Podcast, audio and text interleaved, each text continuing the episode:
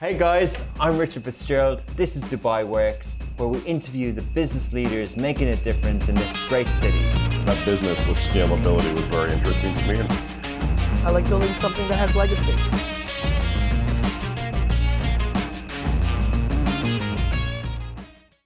Good morning and welcome to another episode of Dubai Works Business Podcast. This week, I have a very exciting guest. Uh, I'm joined by the CEO of Fine Hygienic Holding, uh, James Michael Lafferty, uh, who, who is responsible for uh, lots of household brand names that you'll be familiar with, and also has uh, a lot of experience in other fields and other areas, such as the sporting uh, industry as well. So we're, today, this morning, we're going to be talking about uh, fine holding and the history, the heritage in the region. Uh, we're also going to be talking about running a hygiene hygienic company during a global pandemic, uh, and also uh, FMCG in the area era of digital transformation. So, good morning, James. Good morning. Thank you for having me. And very nice to speak to you. Uh, you're working from home, I take it. I am working from home about ninety percent of the time. Yes. Oh, very good. And what what does the other percent of the time entail? To offices or factories or well, the the uh, our factories are obviously still running, uh, but you know to minimize the amount of interaction and maintain good social distancing, we're still working from home for people in roles that can that can work from home, like the office environment.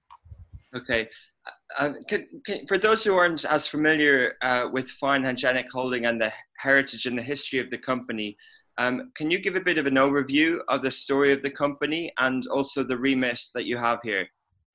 Sure. Uh, yes, very quickly. I think uh, many people look at stories like uh, Bill Gates and Steve Jobs starting up Apple and Microsoft in garages, and they, you know, it's quite an inspirational story. But I have to say, I don't think I've ever seen an inspirational story uh, that matches up to Fine. We were founded uh, 63 years ago by our founder Elliot Nukul, who who is still uh, still active and still involved he was a Palestinian refugee with about three dollars to his name, and he moved to Jordan uh, during the the partitioning and during the you know that that period of in the late 40s, and basically uh, started up fine by importing some paper products, and then he was always committed to quality and he was always committed to doing the right thing and ethics, and people began to trust whatever he put his name on and it started from importing some stuff to building the first factories in Egypt and Jordan and expanding to become today, you know, the leader in the MENA region and on its way to an IPO and in all kinds of categories from, from not only the original tissue products, but diapers, now face masks and gloves and, uh, you know, just the disinfecting wipes. All, all of this is now part of the portfolio. And we're one of, if not the largest FMCG in the region uh, that has its roots and origin. And we're proudly of Jordanian birth, and we're, we're always be proudly Jordanian. Amazing backstory. In a previous role, I actually visited the Nukul headquarters in, in Amman. So I'm familiar right. with, with the story, but I think for many people, they know of the fine brand uh, and they'll, you know, uh, rare or all too infrequent do we see brands from this region compete with the global behemoths uh, in the FMCG sector. What do you think of the story that you told? You know, you touched on quality, but what do you think really is the secret to success to be able to have uh, a product and a brand that has lasted the test of time and also uh, competed with the global uh, conglomerates? I, you know, I think that the company started and was founded on on very strong principles, and and among those principles was not only a commitment to quality and doing the right thing. I mean, I'm I'm amazed, and and today I still find competitors that they they will advertise there's 100 sheets inside the box, and you count there's only 95. I mean, they're doing that. You know, I don't think it's by mistake. I think it's being done, you know, with deliberation. You know, that's something we would never do. You know, we if we're going to put 100 sheets in, we put 100 sheets in. If we're going to err on it, we'll put 101. But mm-hmm. you know, the, it is doing the right thing, and it build. That's what builds a brand. Is uh, a brand that people can trust. And and I think the second thing is is I the company has always been committed to its people, and it's an, as a result, it's hired great people, treated them well, and they stay for an entire career. And it's a company of huge loyalty of its employees. And so you put that together, you have great people that love the company and love the business and, and they want to protect the business. And you have a set of values that basically establishes that this brand is something you can trust and count on. Uh, yeah. That's that's what allows a brand to sustain and to compete against the very best out there. Amazing, fascinating. Uh, you, you, know, the recruitment and uh, providing so many jobs to the local people in the countries that you're in, especially in Jordan, and contributing to the economy must uh, generate a lot of goodwill as well. Absolutely, and I think the relationship that we have with the Jordanian government is is nothing short of fabulous. They've been incredibly supportive and always attentive to business needs. I think the the, the entire direction of of the Jordanian government towards pro business and pro foreign direct uh, you know foreign direct investment has been uh, impressive, and certainly how they've handled COVID nineteen is a benchmark for not only in the region but for countries around the world. Uh, I mean, there's certainly a, a, number of countries that I can think of that are highly developed that could have learned many things from how Jordan handled this and how they flattened the curve quickly and now have a declining curve. What were what were some of the things that you saw uh, that were done in Jordan? Well, they went to masks um, uh, very quickly. I mean, the mask. Eh, you know, when this thing is all over, the whole mask story is going to be uh, a huge area of focus because you had you had authorities everywhere telling people not to wear masks. Mm. And now everyone is saying you have to wear a mask. I mean, the, the irresponsibility of some leading authorities in different parts of the world uh, in regards to masks, it's just, it's just shocking. I mean, in late January, I interviewed a leading virologist in the world.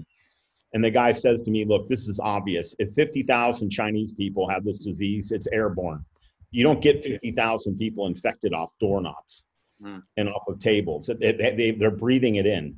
Since they're breathing it in, the number one thing you can do is not washing your hands. That's important, but it's not washing your hands. It's wearing a mask and covering your nose and mouth. And we launched masks in January. And we, I made my whole organization mask up from January. And Jordan did the same thing. Jordan was masking up in Feb and, and then putting laws in place to wear masks in public places. And they did a full lockdown not a partial, not a halfway. They went to a full lockdown and they did massive amounts of testing and tracing. I mean, it's all the fundamentals that New Zealand did, that South Korea did. Uh, they they just moved very quickly, and you know they shut the flights down very fast. They shut down, uh, you know, people coming in from the outside, and and and with that they were able to manage the caseload. They did a great job. It was decisive. Uh, it was okay in some respects some people can say it's controversial. You make everyone wear a mask, and there's there's actually criminal penalties if you don't. Mm. And certainly, there's many people in the like the United States that would argue against that and individual liberties. But sometimes you have to make decisions to protect the population, and that's what they did. And you know, I I tip my cap to the Jordan government for the great moves that they made. Interesting. It sounds like a lot of that uh, impacted your decision making of how to transition the business as well. Um, what, you know, to go to masks soon, uh, was that something that was already in production? Did you have a product? And what other products have you uh, rolled out in the in the meantime?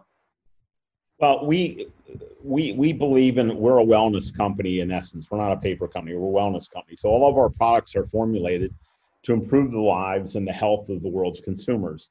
So we had been sterilizing our tissues for a long time. Mm. And you know, I frankly I can't understand why anyone would buy an unsterilized tissue. You go to a doctor and he says, you know, open your mouth and he puts a tongue depressor in. That tongue depressor has been sterilized. I mean, he doesn't put it unsterilized uh, tongue depressor in your mouth. I mean, they're doing this to prevent you know infection. You take a tissue, you touch your eyes, you touch your nose, you touch your mouth, you even touch yourself in very sensitive places. Why shouldn't this be sterilized? I mean, it's amazing to me that we buy unsterilized tissue full of germs and then we wipe our mouth with it. So we had been sterilizing for a long time. And this company in Switzerland, a, a group of geniuses named Livinguard Technology, uh, based out of Zug in Switzerland, they had developed a technology that not only kills germs, but it keeps killing them for an extended period of time. So if you put it on your tissue paper, it's not only sterile at that moment, but it stays sterile for a year. And so even if you're sick and you sneeze into this tissue, the germs get killed inside the tissue and then you don't infect anyone else in your house. So we were messing around with trying to make this work for two years, mm. long before COVID was even in the in the public mind. We had been trying to make it work on paper. We knew it worked on fabrics easier, and the technology was better for fabric than for paper.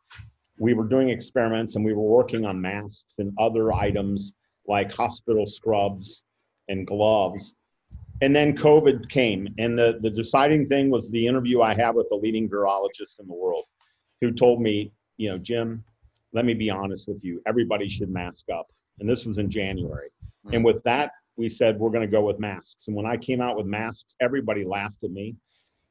Uh, even my own salespeople didn't want them. Said I don't think I can sell more than a thousand masks, and today we've you know we sell half a million a month of, of reusable masks. And it started with there was only a thousand in demand.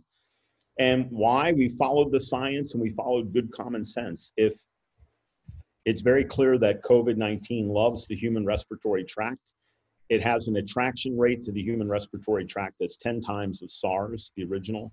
It was, you know, this basically this virus is, is designed to come and infect the upper respiratory system of a human being. Mm. If that's the case and it's it's basically contracted through inhaling drops of virus, a mask is absolutely critical to protecting people, and it's not debatable. Now, someone can hide behind the scientific method and say, "I haven't seen the data yet." Uh, you know, I, I find that to be, you know, a really a cowardly approach to, you know, using our brains. It's very obvious how we catch this, and it's it's very obvious that a mask can help. And I think everyone's come around from the Centers for Disease Control now the WHO, you know, basically authorities all over the world now say we need to mask up, and you can see the correlation of countries that have implemented mask regulations versus those that have not. It's very straightforward. What, what you know, talking about product and market fit, why do you think that is? Uh, you can produce the masks, the science back them up that it works, but somehow, I, I personally had never worn a mask in my life. The behavior wasn't in Western world, even in this region, much. Um, in parts of Asia. But is there an education process that's needed? Is there a marketing process? Or, and, and do you think that's happened now? It's happening. It hasn't happened yet. Sorry about that. Um, somebody at the door. yeah, um, there, there is a bit of an education, and it, it's shocking. I mean, I okay, I'm a physiologist by training, so I have a good science background and a good understanding of microbiology. But you know, a basic health class in high school will teach you about viruses and bacteria and about how they're contracted. And I, I, mean, if you go back to when the Spanish flu impacted in the, you know, the early 20th century, everyone was masking up. I mean, we were smarter in, in the early 1900s than we are today. Mm. I mean, and, and then, you know, you have this, this convolution of discussion, like people saying it infringes on my civil liberties. I mean, come on Mm-hmm. Really, there's all kinds of laws. I mean, the, the, the equivalence of civil liberties is not you get to do whatever you want. I mean, if you walk around, uh, you know, take all your clothes off and walk around nude, you'll be arrested. I mm-hmm. guess you can argue that that's against your civil liberties, but you know, there are every country has laws, and to protect the population, uh, you know, it's it's a proven fact that if you are sick a mask will reduce your ability to get someone else sick. So if you care about the people around you, you care about the world, you wear a mask not just even to protect yourself, but to protect the world around you because you may be asymptomatic and you may be able to spread this disease without even knowing it.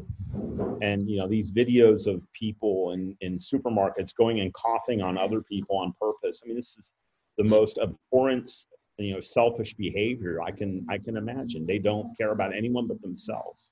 Is, do you think it needs there needs to be more regulation around imposing mask wearing and, until a vaccine or or for a foreseeable future? On a personal level, absolutely.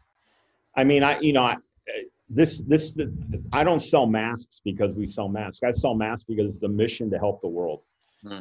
You know, every person that wears our mask with an antiviral technology, it's potentially saving a human life.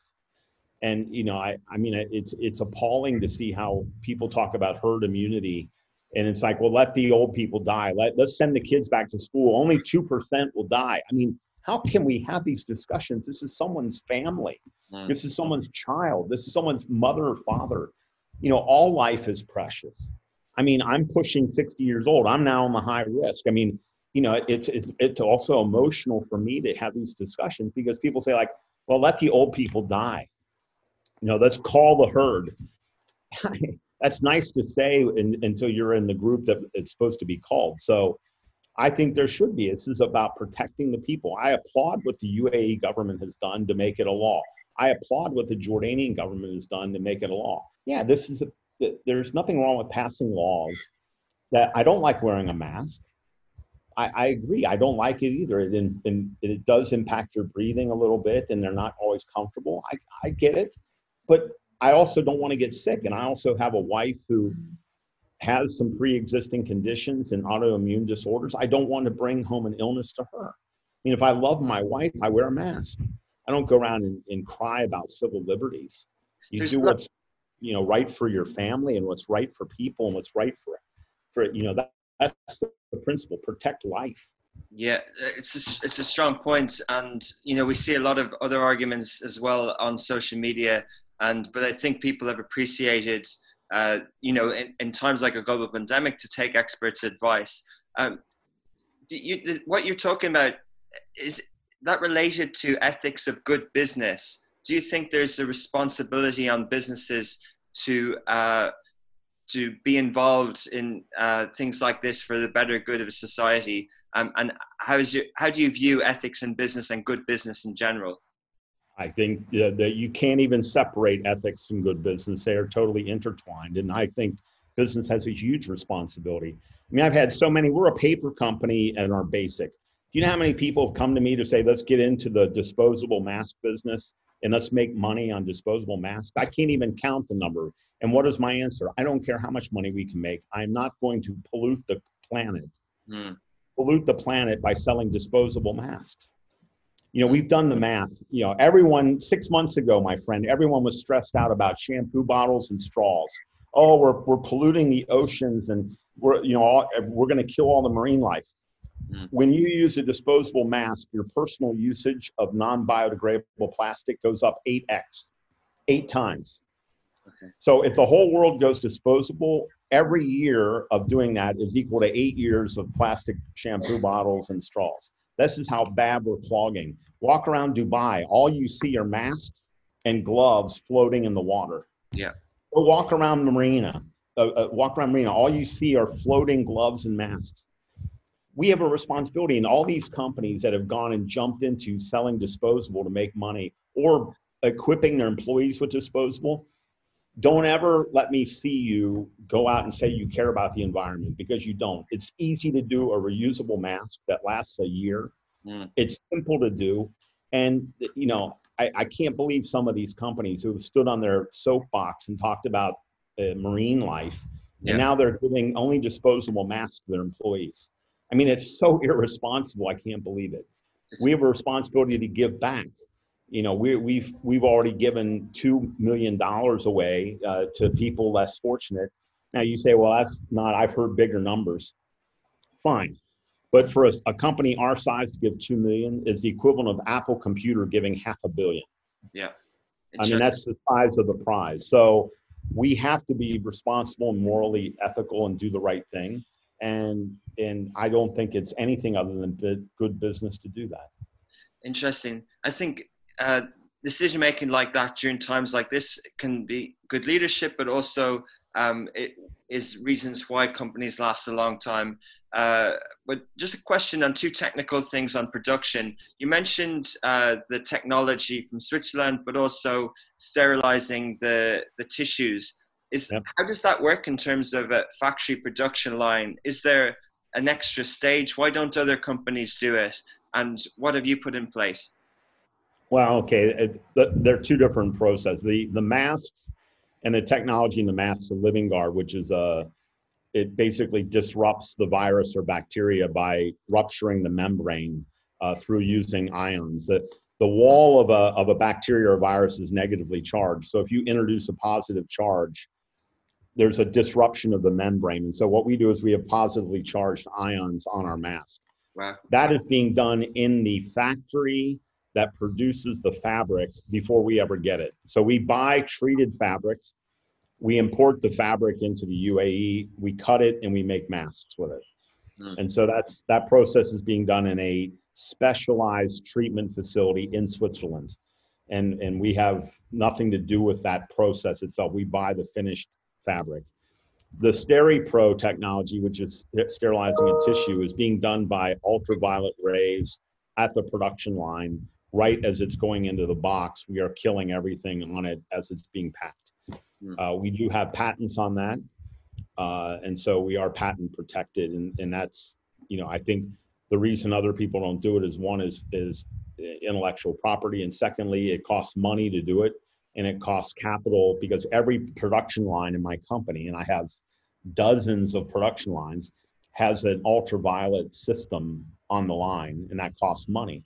Mm. To buy that, to install it, to maintain it, you know, costs money. And many people in the paper business are are here just to, you know, pack it cheap and sell it cheap. So they're not looking to add cost.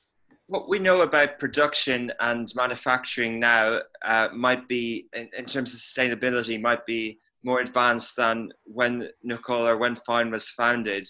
If you were yeah. building a, a company uh, from the ground up today, uh, what would you put in place that maybe isn't in place in the factory production process at the moment? I, you know, I, I think it, it's not so much that you know because we've been we've continually invested. I mean, we invest between twenty and thirty million dollars a year in capital just to upgrade our technology, and so we've we've kept pace with it.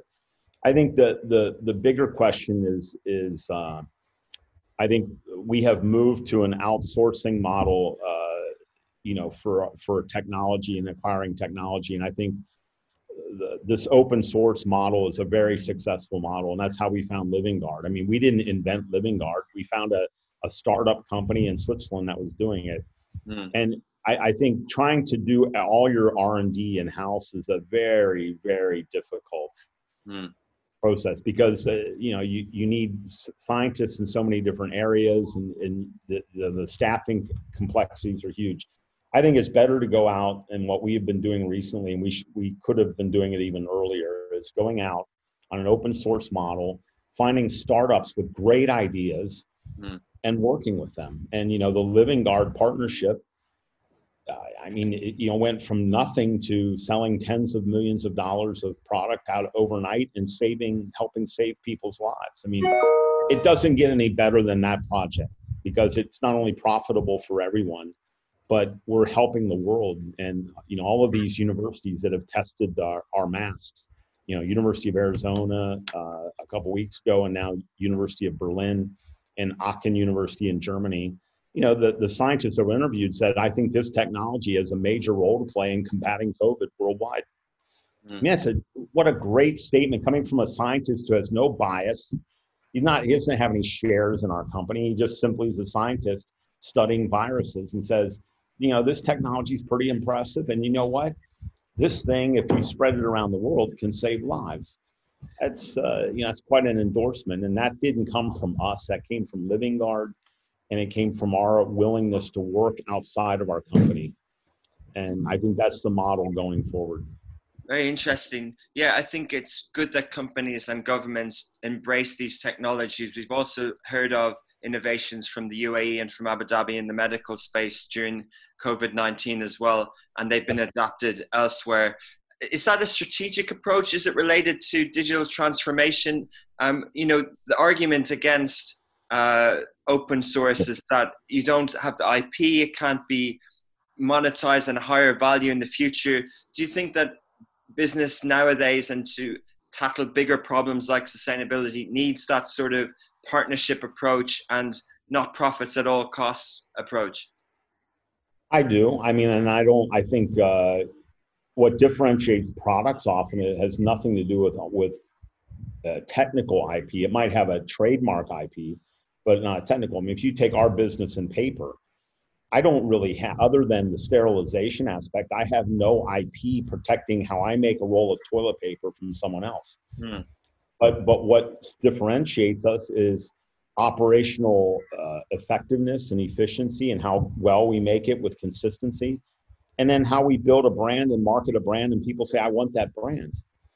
Uh, and, and that comes down to the kind of people that you hire and the, the talent you put in place to, to you know to develop things like branding and so i you know I, when i look at open source i don't look at it from the standpoint of oh i can get a patent that you know nobody can beat i mean even if you look at the Livinguard they have dozens of patents but already there are at least five companies who have come out with comparable technology that can be applied to fabric mm. it, because people find a way around the patent there's not you can't live on a patent. What you have to live on is hiring great people, building a brand, and executing it better than someone else.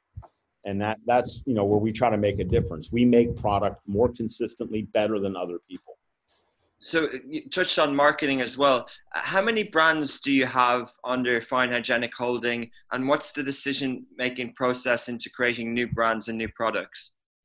Well, we try as best we can to have a mega brand called Fine, and so we, you know, we have Fine tissues and Fine toilet paper and Fine towels, and our masks are called Fine Guard, and our gloves are called Fine Guard gloves. So we, we, that's our mega brand, and we believe in that because there's a synergy that comes in an advertising. When I advertise my tissues, it helps me grow the mass business. When I advertise gloves, it helps me sell more kitchen towels, and that's our main brand now. We have other brands in the company that are legacy brands, uh, like Smile is in the UAE. It's a it's a uh, a lower tier uh, facial tissue product.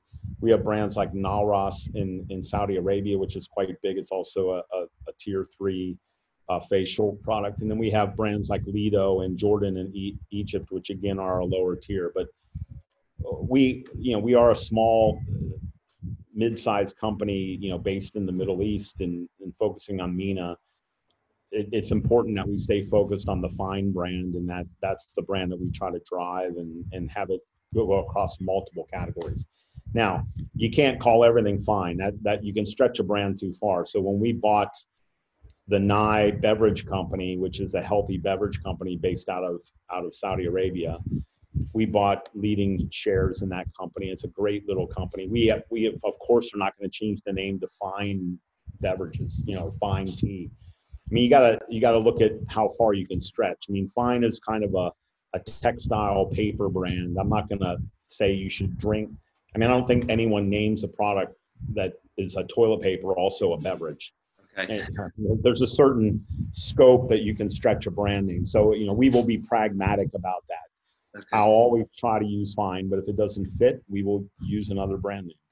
The, the tiers that you mentioned, is that in terms of price point for consumer, or are there different categories that you have internally? Uh, it's, it's, typically pricing and, and product performance. I mean, a, a tier three tissue product is low priced and it's not as soft and not as thick as a you know a more premium tissue product. Interesting. Um, and in terms of marketing, how has your investments changed over the years? And then again to COVID, uh, yeah, in terms of mediums and and marketing overall.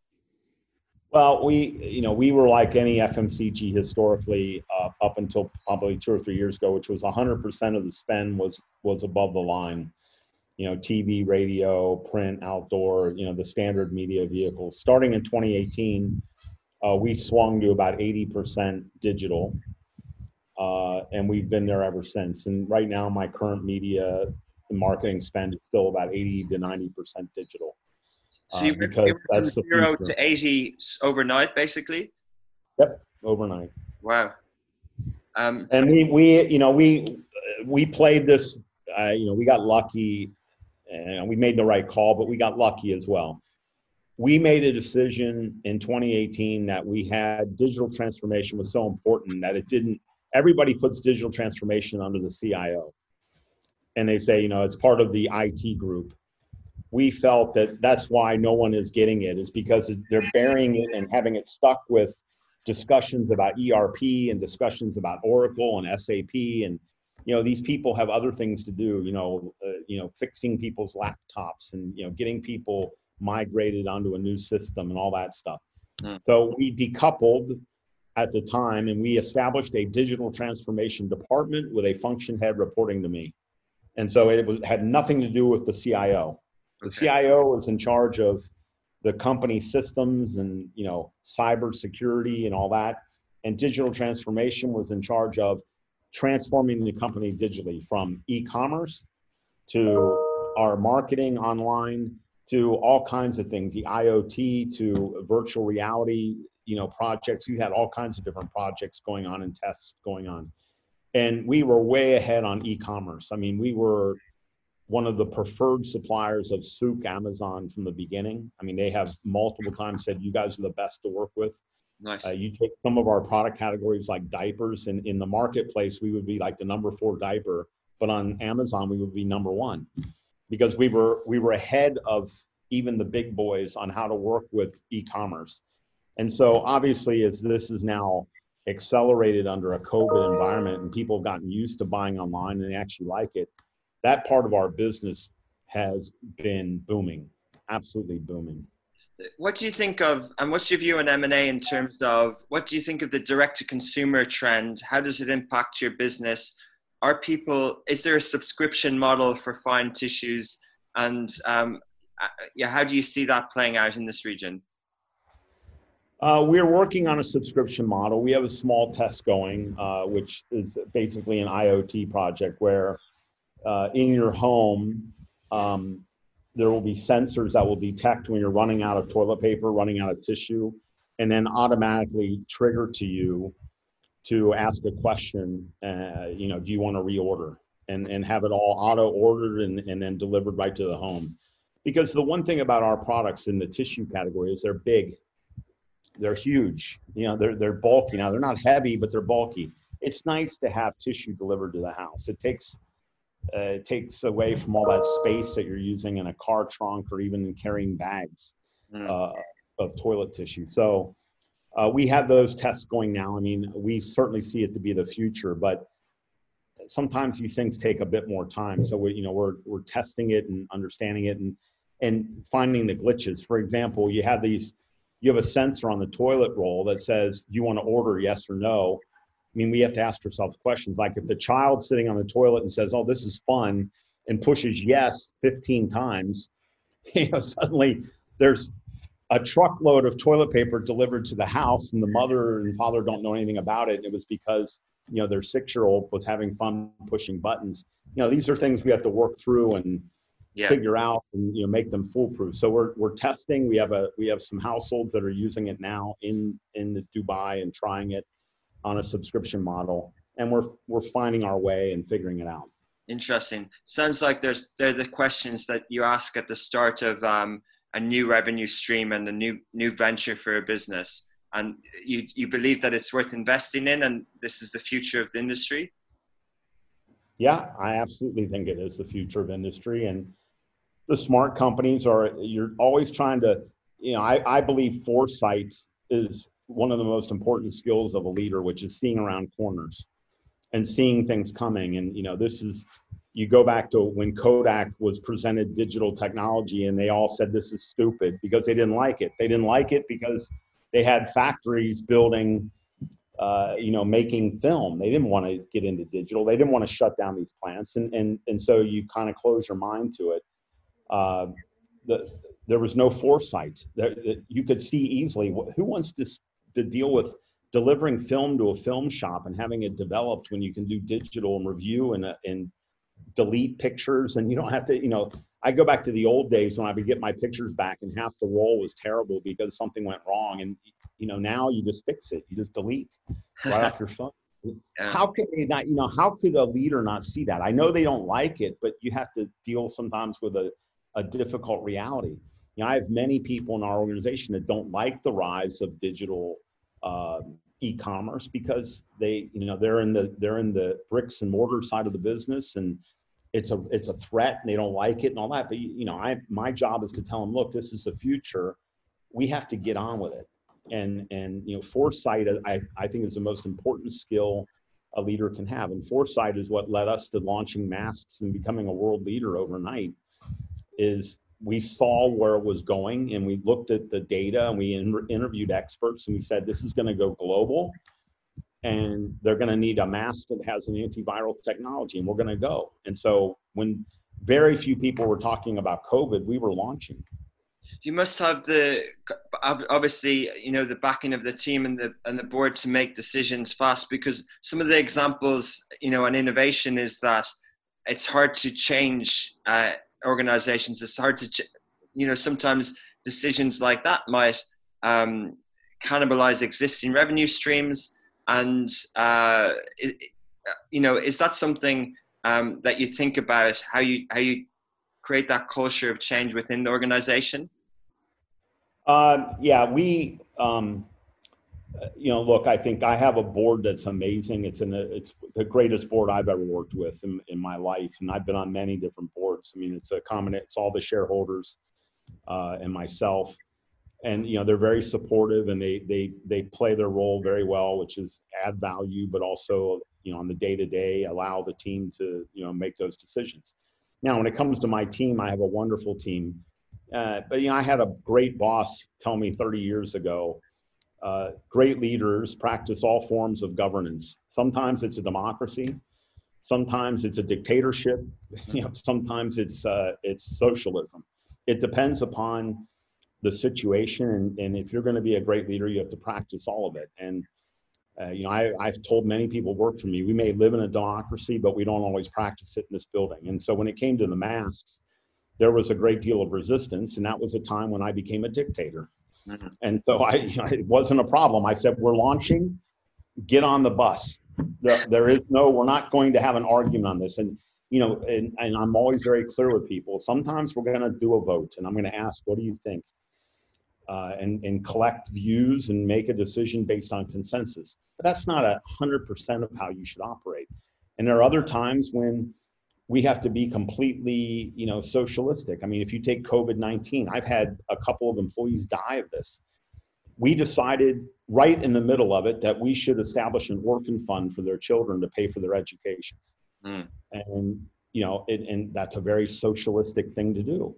Mm. And we, we are doing that. And so every time that at least someone who passes away in our company from COVID knows I'm going to be giving their family a big sum of money to pay for their children's education for a long time. And I don't have to do that, but I'm going to do it because it's the right thing to do. Mm. And sometimes it's an outright dictatorship, and you have people saying no, and you have people with all kinds of different views. And I have to cut through that as a leader and make a decision and tell people, look, Sometimes I have to make a call. You don't like it. I'm asking you to get on the program because this is how it works. It can't always be, I do what you want me to do and you like what I do. Sometimes you you don't like what I do, but but this is a part of, uh, you know, sometimes you have to be a leader and sometimes you have to be a follower. And good followers understand they got to get on the program. And so on the mask, which had no enthusiasm in January, uh, I basically mandated it. I said, "You're launching in a week and I don't want to hear it. Now figure it out. And that was the orders. And there was no, it wasn't a vote and it wasn't a democracy. And uh, I think now the team understands why we did that. So, I, you know, I don't, uh, managing up and managing down are two very different things. Uh, you know, my management up is working with an amazing uh, board of directors that are just outstanding in every respect. And managing down, I have a wonderful team and they understand the rules. That I want their opinions and I, I value that, but sometimes I have to make a decision and I can't please everybody. Sorry to hear of the losses, but brilliant examples and thanks for sharing. Uh, you mentioned at the start of the interview about an IPO. Is that something that was in the plans for a while? We don't often hear of it from family businesses in the region. Um, is it something led by you or the board? And, and how does how do you go about it? Is there would you know how do you weigh up the merits of listing in the region or elsewhere? Well, uh, it's been in the plans for quite some time. I mean, because uh, in 2015, the family sold a significant stake to private equity, to Standard Chartered Private Equity. And I think everyone that knows in private equity, that, you know, they don't buy to stay for a long time. They buy to have an exit. Yeah. Now that exit can have many forms. That exit can be an IPO, an exit can be selling to a strategic, uh, you know, buyer. There, there, there's different ways of exiting. Um, but the you know everyone knows in a in a private equity world that's the game plan. You buy in, you add value, you drive up the value of the company, and then there's an exit which is profitable for the private equity investor. So when they did that in 2015, the game plan was we want to exit in you know in the next you know five to seven years, and and uh, if we can IPO and that's the right thing to do, we should IPO. If if it's a strategic exit with a a strategic buyer, then that can also be a way. And that we've been on that path for the last five years. It's just now getting closer because the basic, when you look at the basic metrics that you need to IPO, we're getting very close to where we're an attractive IPO. And so now there's also uh, uh, obviously a factor of timing in an IPO. Timing is everything. Is it the right time to do it? Which exchange and all that? So we're evaluating all options, but you know, IPO is, I think, the one that many in our organization would want and, and we want to do because there's a pride element of taking a family business from Amman, Jordan, mm. that has gone pan regional, now has gone global, and that company is out there with the big boys listed on the London Stock Exchange. There's there's a certain pride. I think many of our people who have spent years in this company and love this company, they say, ah, "That's this is the kind of thing I want to tell my grandchildren about." I want to say I was there when it was small, and I was there when we made it a global player, and I was a part of that journey, and you know I was very proud of that.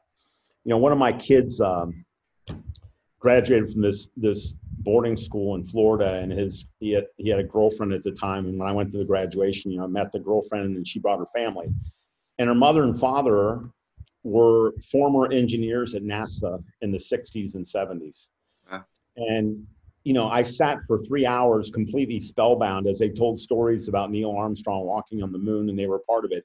And it taught me a very valuable lesson about legacy. They were now retired. You know, this is their last child graduating from high school, you know, a late birth, uh, you know, kid and all that. But they were a part of something so special and so world changing that it gives them in their in their final you know in their retirement years it gave them this joy and a peace. Like we were a part of something that the world was was blown away by.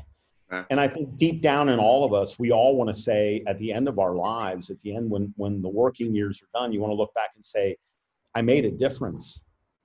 You know I, I i did something i was part of something special and i made a difference. And i think whether we know it or not we all seek and strive to be a part of that and to go and say for, for someone from our region where we don't have hundreds and hundreds of examples of regional companies going global, we don't have hundreds and hundreds of examples of regional companies competing with the big global boys and winning. To say I was a part of the fine company that's now that brand that you see everywhere in the world, I was a part of that when it was in its early stages. Mm. And I was a part of taking it public and making it go global this is a a potential that a dream for people. And it, and it, it gives your life such satisfaction beyond the things we do in our private life and beyond the the accomplishments of our children and beyond the kind of people that we are. This you've also worked on something meaningful. Mm. because we all spend 30 to 40 years doing this stuff 12 hours a day. Mm. i mean it's the most uh, we spend more time doing this than any other thing in our life. And so i think when you can give people real meaning to their work that that's when you've really got their full commitment and their full belief in what they're doing. Amazing. You make a fascinating point about legacy and inspiration. Uh, we don't see enough uh, inspiration brands, companies, people almost hero globally from this region. I think what, what you talked about, uh, you know, has parallels with uh, sports people in the region like Mohamed Salah, but also the story of His Highness in Dubai, where uh, you know the, the example to uh, do the mission to Mars next year to mark the 50 years is in part to uh, inspire what is a very uh, young uh, demographic in the region that they can achieve uh, great things. I've been trying to find a segue to talk about your sporting interests, and um, I noticed on your LinkedIn that you're involved in track. And I, I, don't know. I was going to ask about the mask and wearing the mask playing sport, but uh, in terms of legacy and, and inspiration, Um, what, firstly, what is your role in the sporting field and um, the involvement in the Olympics? And uh, you, you, know, it's a shame that the Tokyo Olympics hasn't taken place. Um, but what are we looking forward to next year? Well, yeah, I, I mean, let's, it, let's face it. I embrace my past with with joy and, and pride. In essence, my friend, I'm just a track and field coach. Okay. You know, that's all I was. I, I was a youth track and field coach in the early 80s in the US.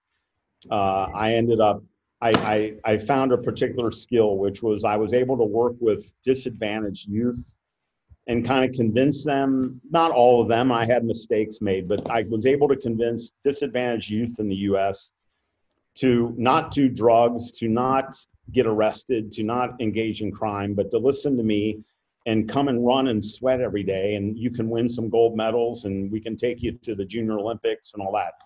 And i ended up um, coaching a number of us national champions uh, junior champions. And i was basically then uh, placed as one of the coaches of the us junior olympic team uh, back in the mid 80s and uh, that's what i was doing that's what i loved and, and i was hired by Procter & Gamble as a fitness instructor in their company to teach executives how to lose weight and how to get fit. And through that, I was then recruited into marketing and went through marketing, became a CEO, and you know my life took a completely different turn. But I never left the world of track and field and and wellness and athletics. And so I continued to coach individually on my own. And when I moved overseas, I started working with different uh, national federations who could use some help. So in Nigeria, you know, I coached their marathoners, the women marathoners, uh, you know, up into the 2012 Olympics in London. Um, you know, they didn't have anybody, and I said I'll do it for free to serve the country. And I worked with their women marathoners and coached them, and and you know, got them all running personal records and that. And then the same came true in the Philippines. When I went to the Philippines, again, they have a strapped budget they can't afford to really pay coaches much. And I said, look, I'll coach for free. And, you know, and there was a big, a lot of press at the time because I accepted a salary of $1 a year. And I basically took on their projects. And the, you know, the first project I took was a 35 year old long jumper who was pregnant and had put on 20 kilos. And they had basically abandoned her. And I, I took her in uh, my wife and I paid for her housing, and we coached her on. My wife trained her on yoga and flexibility. I trained her on strength and diet. Mm. Uh, and then, you know, we took her back, and she, lo and behold, qualified for the Rio Olympics with a new Asian record, and was the only long jumper in the Olympics. You know, 36 years old at that time. That was a mother, you know, with a baby, with a you know, with a 18 month old son by that time. And, and, I'm very proud of her. She didn't win a medal. Uh, you know, she she didn't jump great. She, but you know what? She was one of the 28 women in the world to qualify for the Olympics. And then we took on uh, a pole vaulter who was a great kid. You know, one of the most wonderful young men I've ever met.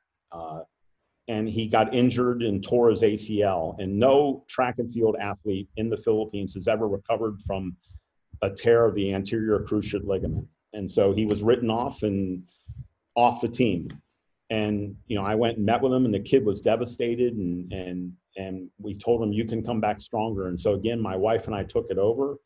Uh, we coached him back to health, and and he went on to uh, set the Asian record, set the national record, set the Philippine record, set you know all kinds of records. He trains in Italy, and he's uh, ranked in the top ten in the world and qualified for the Olympics. And so, you know, we work with him not on everything. He his pole vault coach is a guy, um, uh, you know, who comes from the Ukraine, who coached Sergei Bubka and Yelena Isinbayeva. I mean, he's a, the most famous technical coach in the world, and I'm not a good pole vault coach. But on diet, you know, my wife works with him on full diet. On flexibility, my wife runs his full flexibility program.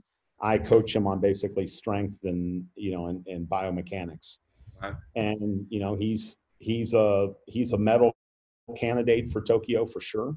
Um, he's very young, you know, he's 24 years old and still developing. And, you know, I think he's, he, he's the dark shot to win, you know, gold, silver, or bronze in Tokyo 2021. So that's my involvement. I obviously still coach my, my employees. I mean, we had, uh, 60 employees run the Dubai Marathon. I coached all of them and I ran with them, and you know I was there to make sure they get through it and they're safe. You know, I believe in a strong mind and a strong body, and so I'm still coaching people. But from an elite athlete standpoint, it's only a handful now, and it's it's on a you know we do it for free we do it for love and we do it to, to serve you know i have a great deal of passion for the philippine nation and i believe in sports as a nation building vehicle you, know, you, can build national pride and that you know the brazilians have correlated economic development to the, how their football team does in the world cup mm-hmm. why because there's national pride when they win and we're the best in the world and it, it leads to investment it leads to uh, all kinds of knock-on effects. And I think a country like the Philippines is a great nation, and by winning that Olympic gold, which they have never won, and it's a huge, this huge shadow that hangs over the country. By winning that elusive Olympic gold, I think it will open up the floodgates of potential of this great country. And I, I, I lived 12 years there, and I have great love for the country.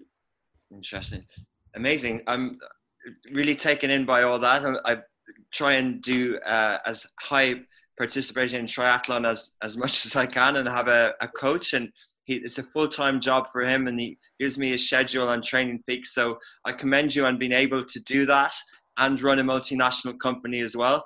Um, and it's amazing to see it uh, overlap within an organization. I think it's a credit to you and find that that that many people partook in it in any distance sport. So uh, I'm sure people get a lot more out of it and another reason why i'm sure they're proud to be part of the company yeah well anyway um, thanks a lot i'd love to talk more uh, but i think that's all we have time for today um, and uh, best of luck in the future thanks for your time thank you for having me I take care Hey guys, I'm Richard Fitzgerald. This is Dubai Works, where we interview the business leaders making a difference in this great city. That business with scalability was very interesting to me. I like building something that has legacy.